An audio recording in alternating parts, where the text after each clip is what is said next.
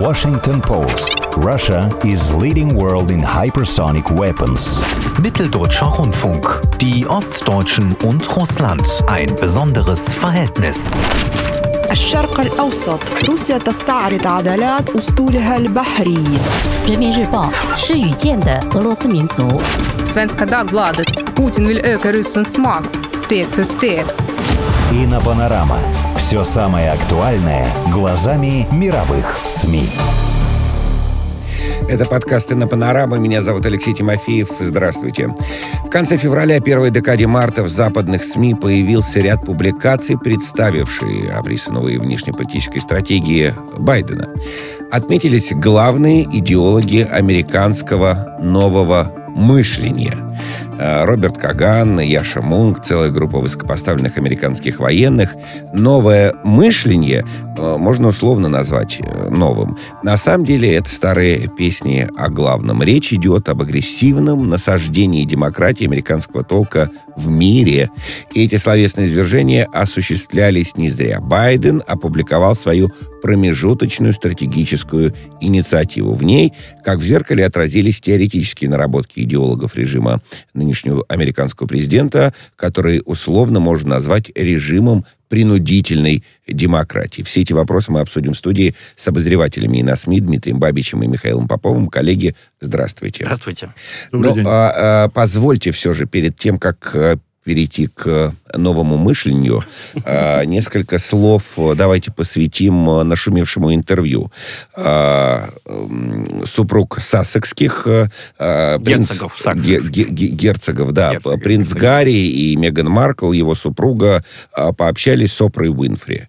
Интервью получилось ну, в каком-то смысле ошеломительным. Насколько я понимаю, даже премьер-министр Великобритании намерен затронуть э, эту тему в, э, в своей э, пресс-конференции, которая 9 марта в 7 по Москве должна, должна состояться. Ну, давайте, все-таки вчера был Международный женский день, а все, значит, накинулись на бедную Меган Маркл, потому что она вдруг сказала, что кто-то там, кое-где, порой в, в этих кулуарах Букингемского дворца спрашивал, насколько темным может быть цвет кожи э, будущего, будущего, значит, ребенка. Ребенка. Да. А почему ее так не любят, э, Дмитрий?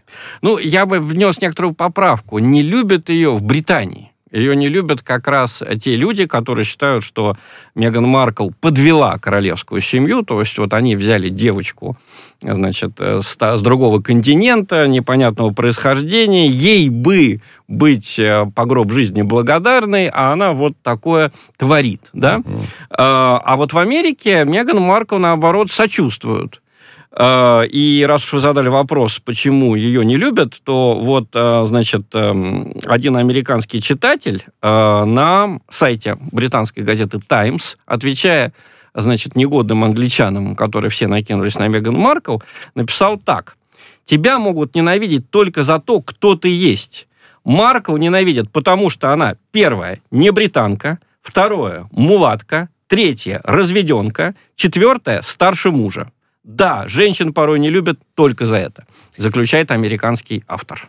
А, И это в тот момент, когда э, флаг феминизма э, реет в Гордо, руках, э, да, гордо гордо реет в руках, в том числе Джозефа Байдена, верно? Да. Да, и- гендер, гендерное И похоже, что э, просто э, Гарри и э, Меган все очень четко рассчитали. На страницах Daily Mail, вот перед этим я цитировал Times, а теперь вам процитирую Daily Mail. Еще за несколько дней до интервью появилась э, подробная, я бы сказал, раскладка, как все это дело оформлено финансово. Первоначально ведь планировалось, что интервью будет час. Потом договорились, что полтора часа с Опрой Уинфри, а это безумные деньги. Вот э, Daily Mail пишет, 30-секундный рекламный анонс в прайм-тайм стоит около 200 тысяч долларов.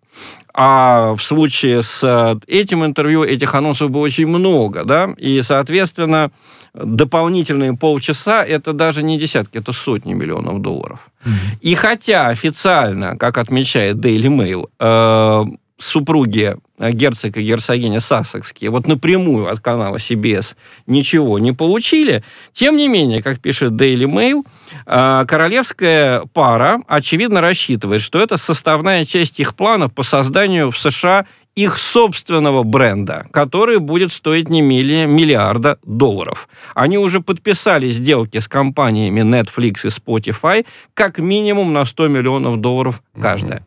То есть, понимаете, да, супруги э, герцог и герцогиня Сассекская рассчитали, Англия маленький рынок, а вот США там побольше. Рынок, рынок побольше. побольше. А все же в поисках и... новых рынков. Да. Весь мир находится. Так да, же, поэтому... как меня всегда удивляет, когда люди говорят, мы будем вас учить британскому да. английскому, британскому английскому. Слушайте, зачем вам британский английский? Давным-давно уже мировая дипломатия, бизнес и прочее говорят на американском английском. И давно уже, э, мне с этим приходилось сталкиваться в англоязычных изданиях, иногда даже с презрением как-то говорят, а, British English. Там, человек пишет слишком... Это означает некую ненормальность, да, uh-huh. пишет слишком витиевато, пишет, uh-huh. ну, сноп, в общем, uh-huh.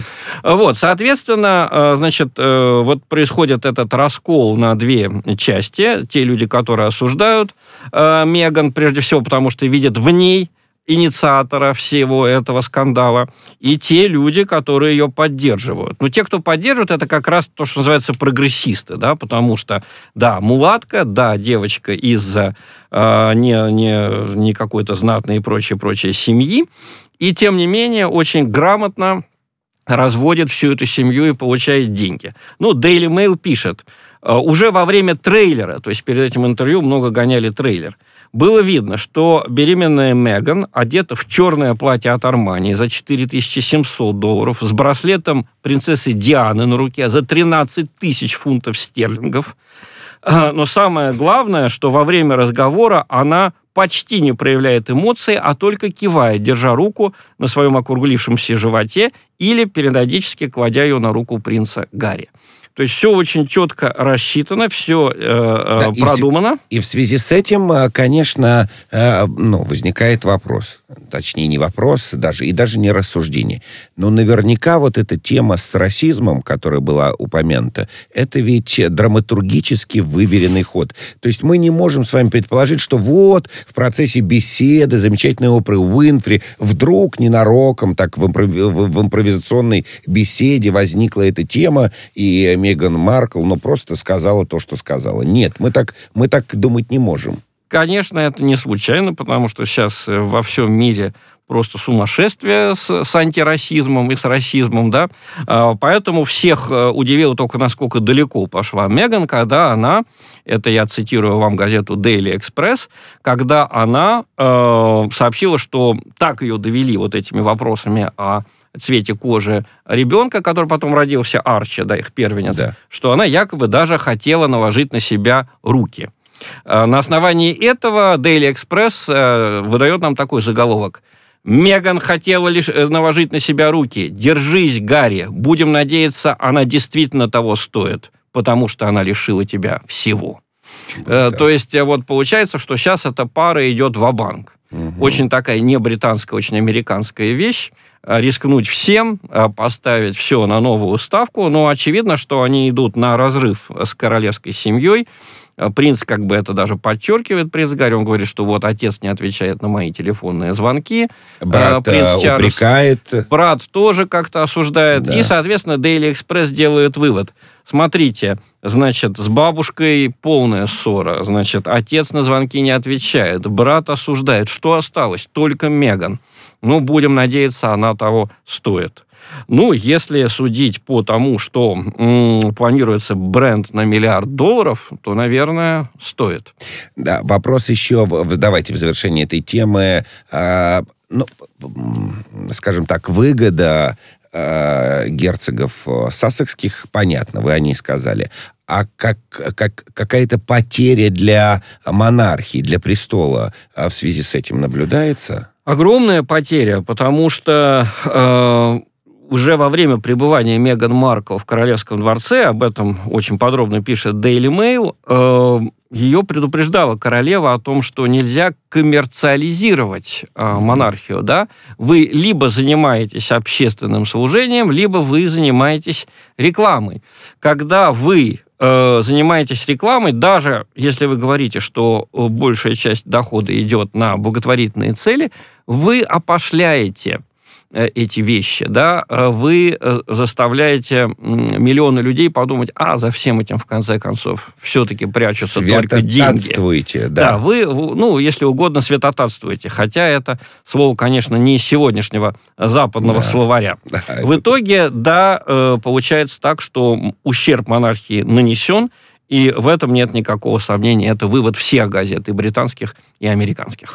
Ну что, теперь э, к, э, давайте с Михаилом поговорим. Обсуждаем британский двор, а мировая элита другая, да, выкидывает намного более опасные фортили, причем безнаказанно выясняется, что Саркози судят э, за так и не состоявшуюся коррупционную сделку, а не за начало войны в Ливии. А, тоже относится и к действиям администрации США, которая э, начала несколько войн, а мы все обсуждаем отношения э, Мелании Трамп и нынешней э, первой леди с их, соответственно, мужьями. Да, хотя Джо Байден будет поопаснее Меган Маркл. Ну, так представляется, по крайней мере. Если да. Меган Маркл только одной бабушке, пусть и влиятельной, насолила. Наносит, насолила, да, и наносит угрозу, то здесь-то, да. Да, да. Э, да, действительно, Алексей, вы вот э, в первых строках, э, будем так говорить, обозначили явно проявля... проявившуюся, проявляющуюся сейчас тенденцию, которая, которая конечно, конечно, беспокоит, конечно, настораживает. Тенденция о, я бы так сказал, обрисовывании или вырисовывании обриса практической мощной э, стратегии э, Соединенных Штатов на мировой арене, во внешнеполитических делах.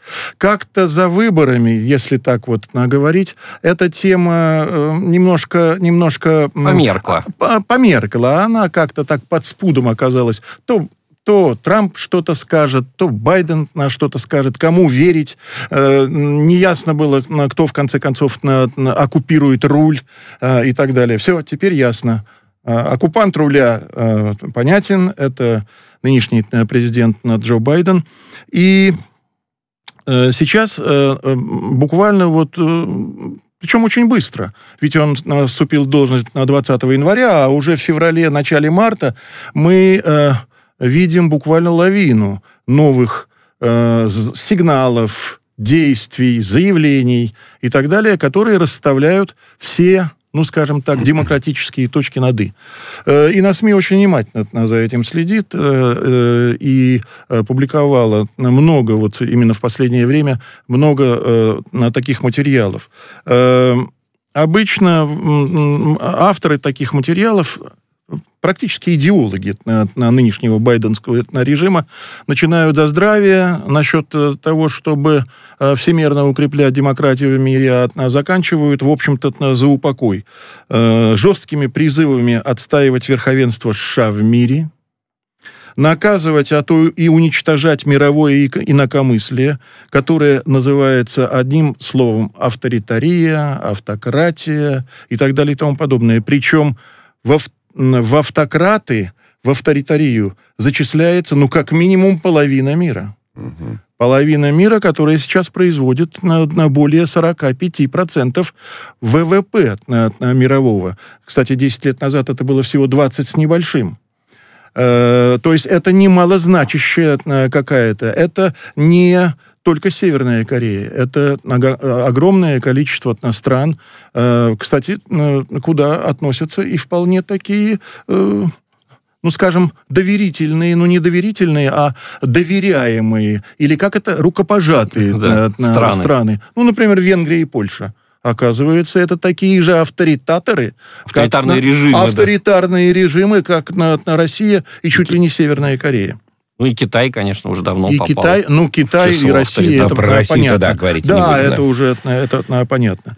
Э, Появил, появился, и мы э, опубликовали целый ряд э, больших идеологических таких размышлизмов э, э, нынешних американских идеологов, на котором, ну, прежде всего относится э, Роберт Каган. Э, Известный, э, так сказать, мыслитель э, демократический, по совместительству муж небезызвестной Виктории Нуланд. Э, Как-то, я помню, она в интервью даже сказала, что новые демократические идеи, они куют вместе, в четыре руки. Любопытно было бы, конечно, посмотреть, как это происходит, но в интервью на Нуланд это было. Результат мы видели на Украине. Где Результат Нуланд мы видели на Украине. печеньки на Майдане. Да, Да. К сожалению, к сожалению, результат есть. Э, Вот э, выдержки, на- которые приводит э, на рупор. э, Буквально, как помните, был, мы говорили, рупор Фолькише Беобахтер. Так вот сейчас американский рупор – это Foreign Affairs. Э, Один известный российский дипломат сказал, 300 статей э, на- насчитал он в Foreign Affairs э, со словом «Россия». И ни один раз слово «Россия» не было употреблено, даже хотя бы в нейтральном смысле. А все время... э. Контекст, а да, все время да. в ругательном. Америка – это сверхдержава, вещает на Каган. Нравится вам это или нет? Он требует от американцев жертв э, во имя глобальной миссии США. Без Америки миропорядок э, рухнет и настанет глобальный мрак. Не бойтесь Китая и других смутьянов. Вперед, Америка, крестоносец добра. Э, Каган ратует за продвижение демократии на, все, э, на зло всем, на смертный бой э, с авторитаризмом, за повышение эффективности американского военного присутствия в мире. И новые мотивы. Вот прошу обратить на это внимание. Американцам самой судьбой уготована роль лучших в мире. Но ради этого нужно терпеть. Э, Не бойтесь жертв. Автократы, другая сторона на этой позиции, автократы, то есть вот тоталитарные режимы. Россия меняйтесь, Китай. Да, меняйтесь или умрите. Хороший такой посыл. Э, Каган много рассуждает о склонности американцев э, к повышенному вниманию к своей стране, что они, мол, в общем-то, лениво пока демократизируют на, на весь мир. Им бы вот, чтобы в их на небольшом городишке все было спокойно, и э, супы и консервы стояли именно в том порядке, в ко- к которому они привыкли. Кстати, это на манера и на зарубеж. на- на, где-то я читал, э, простирается, да? Где-то я читал, что американцы вот любят, что на их военных базах, в магазинах э, консервы и э, супы стояли именно в том порядке, как они стоят на- в Соединенных Шта- Штатах Америки. Э, Но не менять же привычку. не Вот, менять же привычку. странное, да, так вот, что- э, э, начинается, вы знаете, очень интересный момент. Контин- континентализм, то есть американизм американцев. и Изоляционизм необходимость- такой, э, Да, и необходимость нести э, как Светоч, это, светлое, да, миру. да, доброе, демократическое на- на- во весь мир.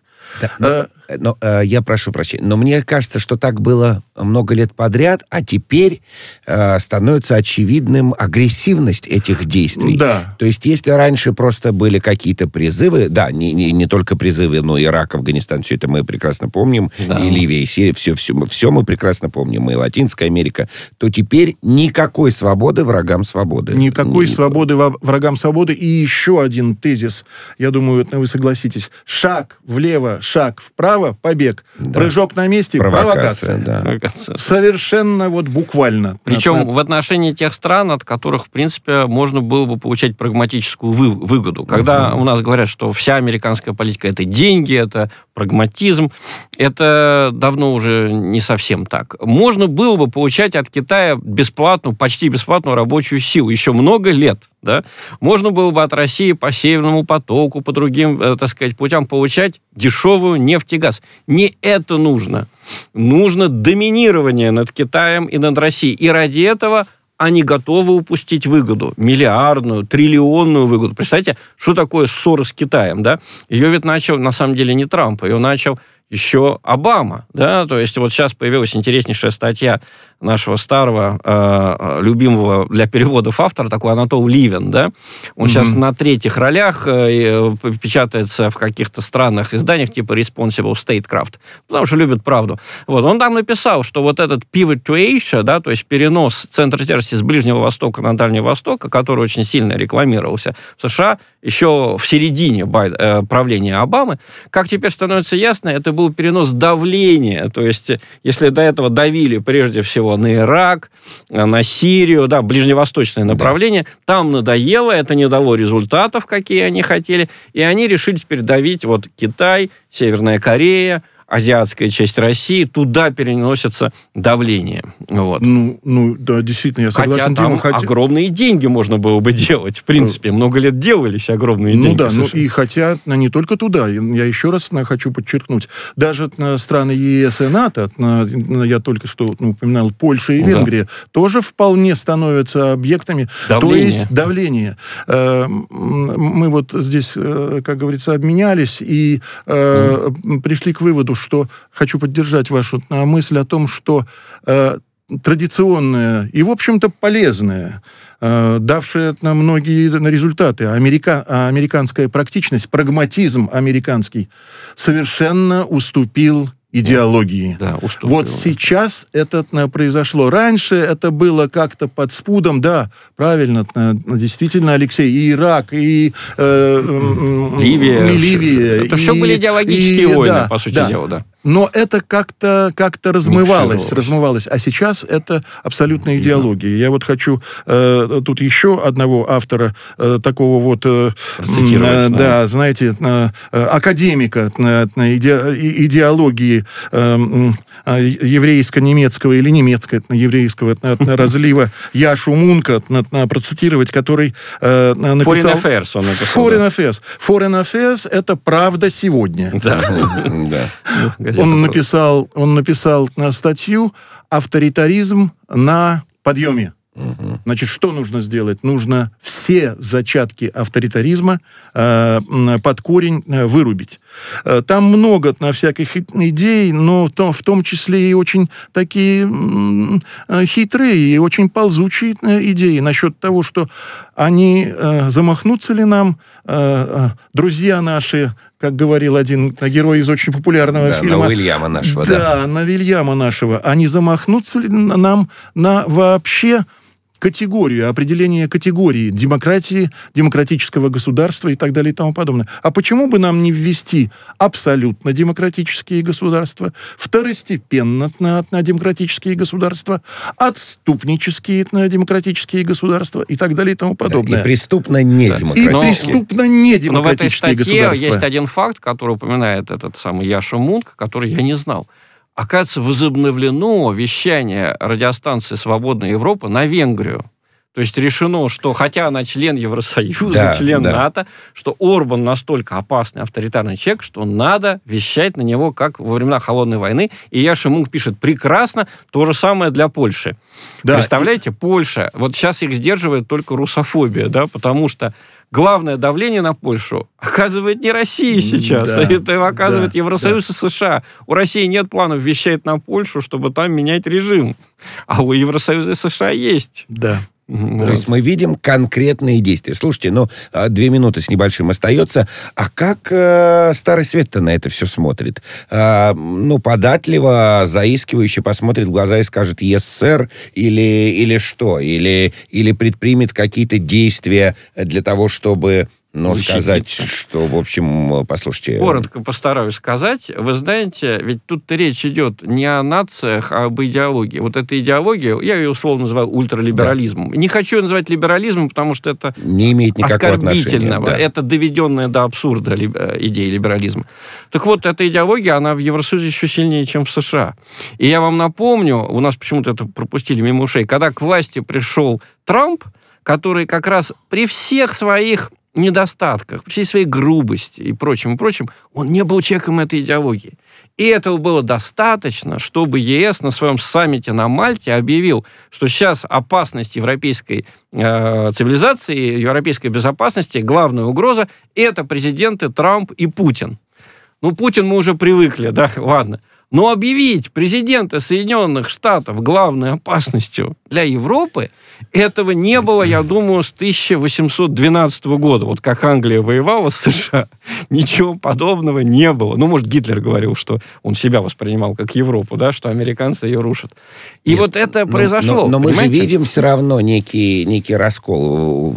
Полминуты остается. А, Австрия, а, рост правых настроений, Италия, АДГ, Венгрия, Венгрия, Венгрия, Венгрия Польша уж вообще ну, не говорим. Да, да, да. да. да. Но, но этот рост есть это общественное мнение, которое они сейчас всячески стараются подавить в институтах да, ЕС. То есть обратите внимание, вот эти э, правые партии, они их как только называют, неонацистские, да, ультраправые. Да, да, да, Читаешь программу, да. ничего там неонацистского, да, ультраправого да, да. нет. Но, Но ярлык приклеен. Ярлык приклеен. Ярлык приклеен, все и, понятно. И, и обратите внимание, на последних выборах Европарламента они проиграли. Поэтому мы имеем сейчас в Еврокомиссии таких потрясающих, извините, честно скажу, некомпетентных людей, как Урсула фон дер Ляйен и вот этот самый дедушка Борель.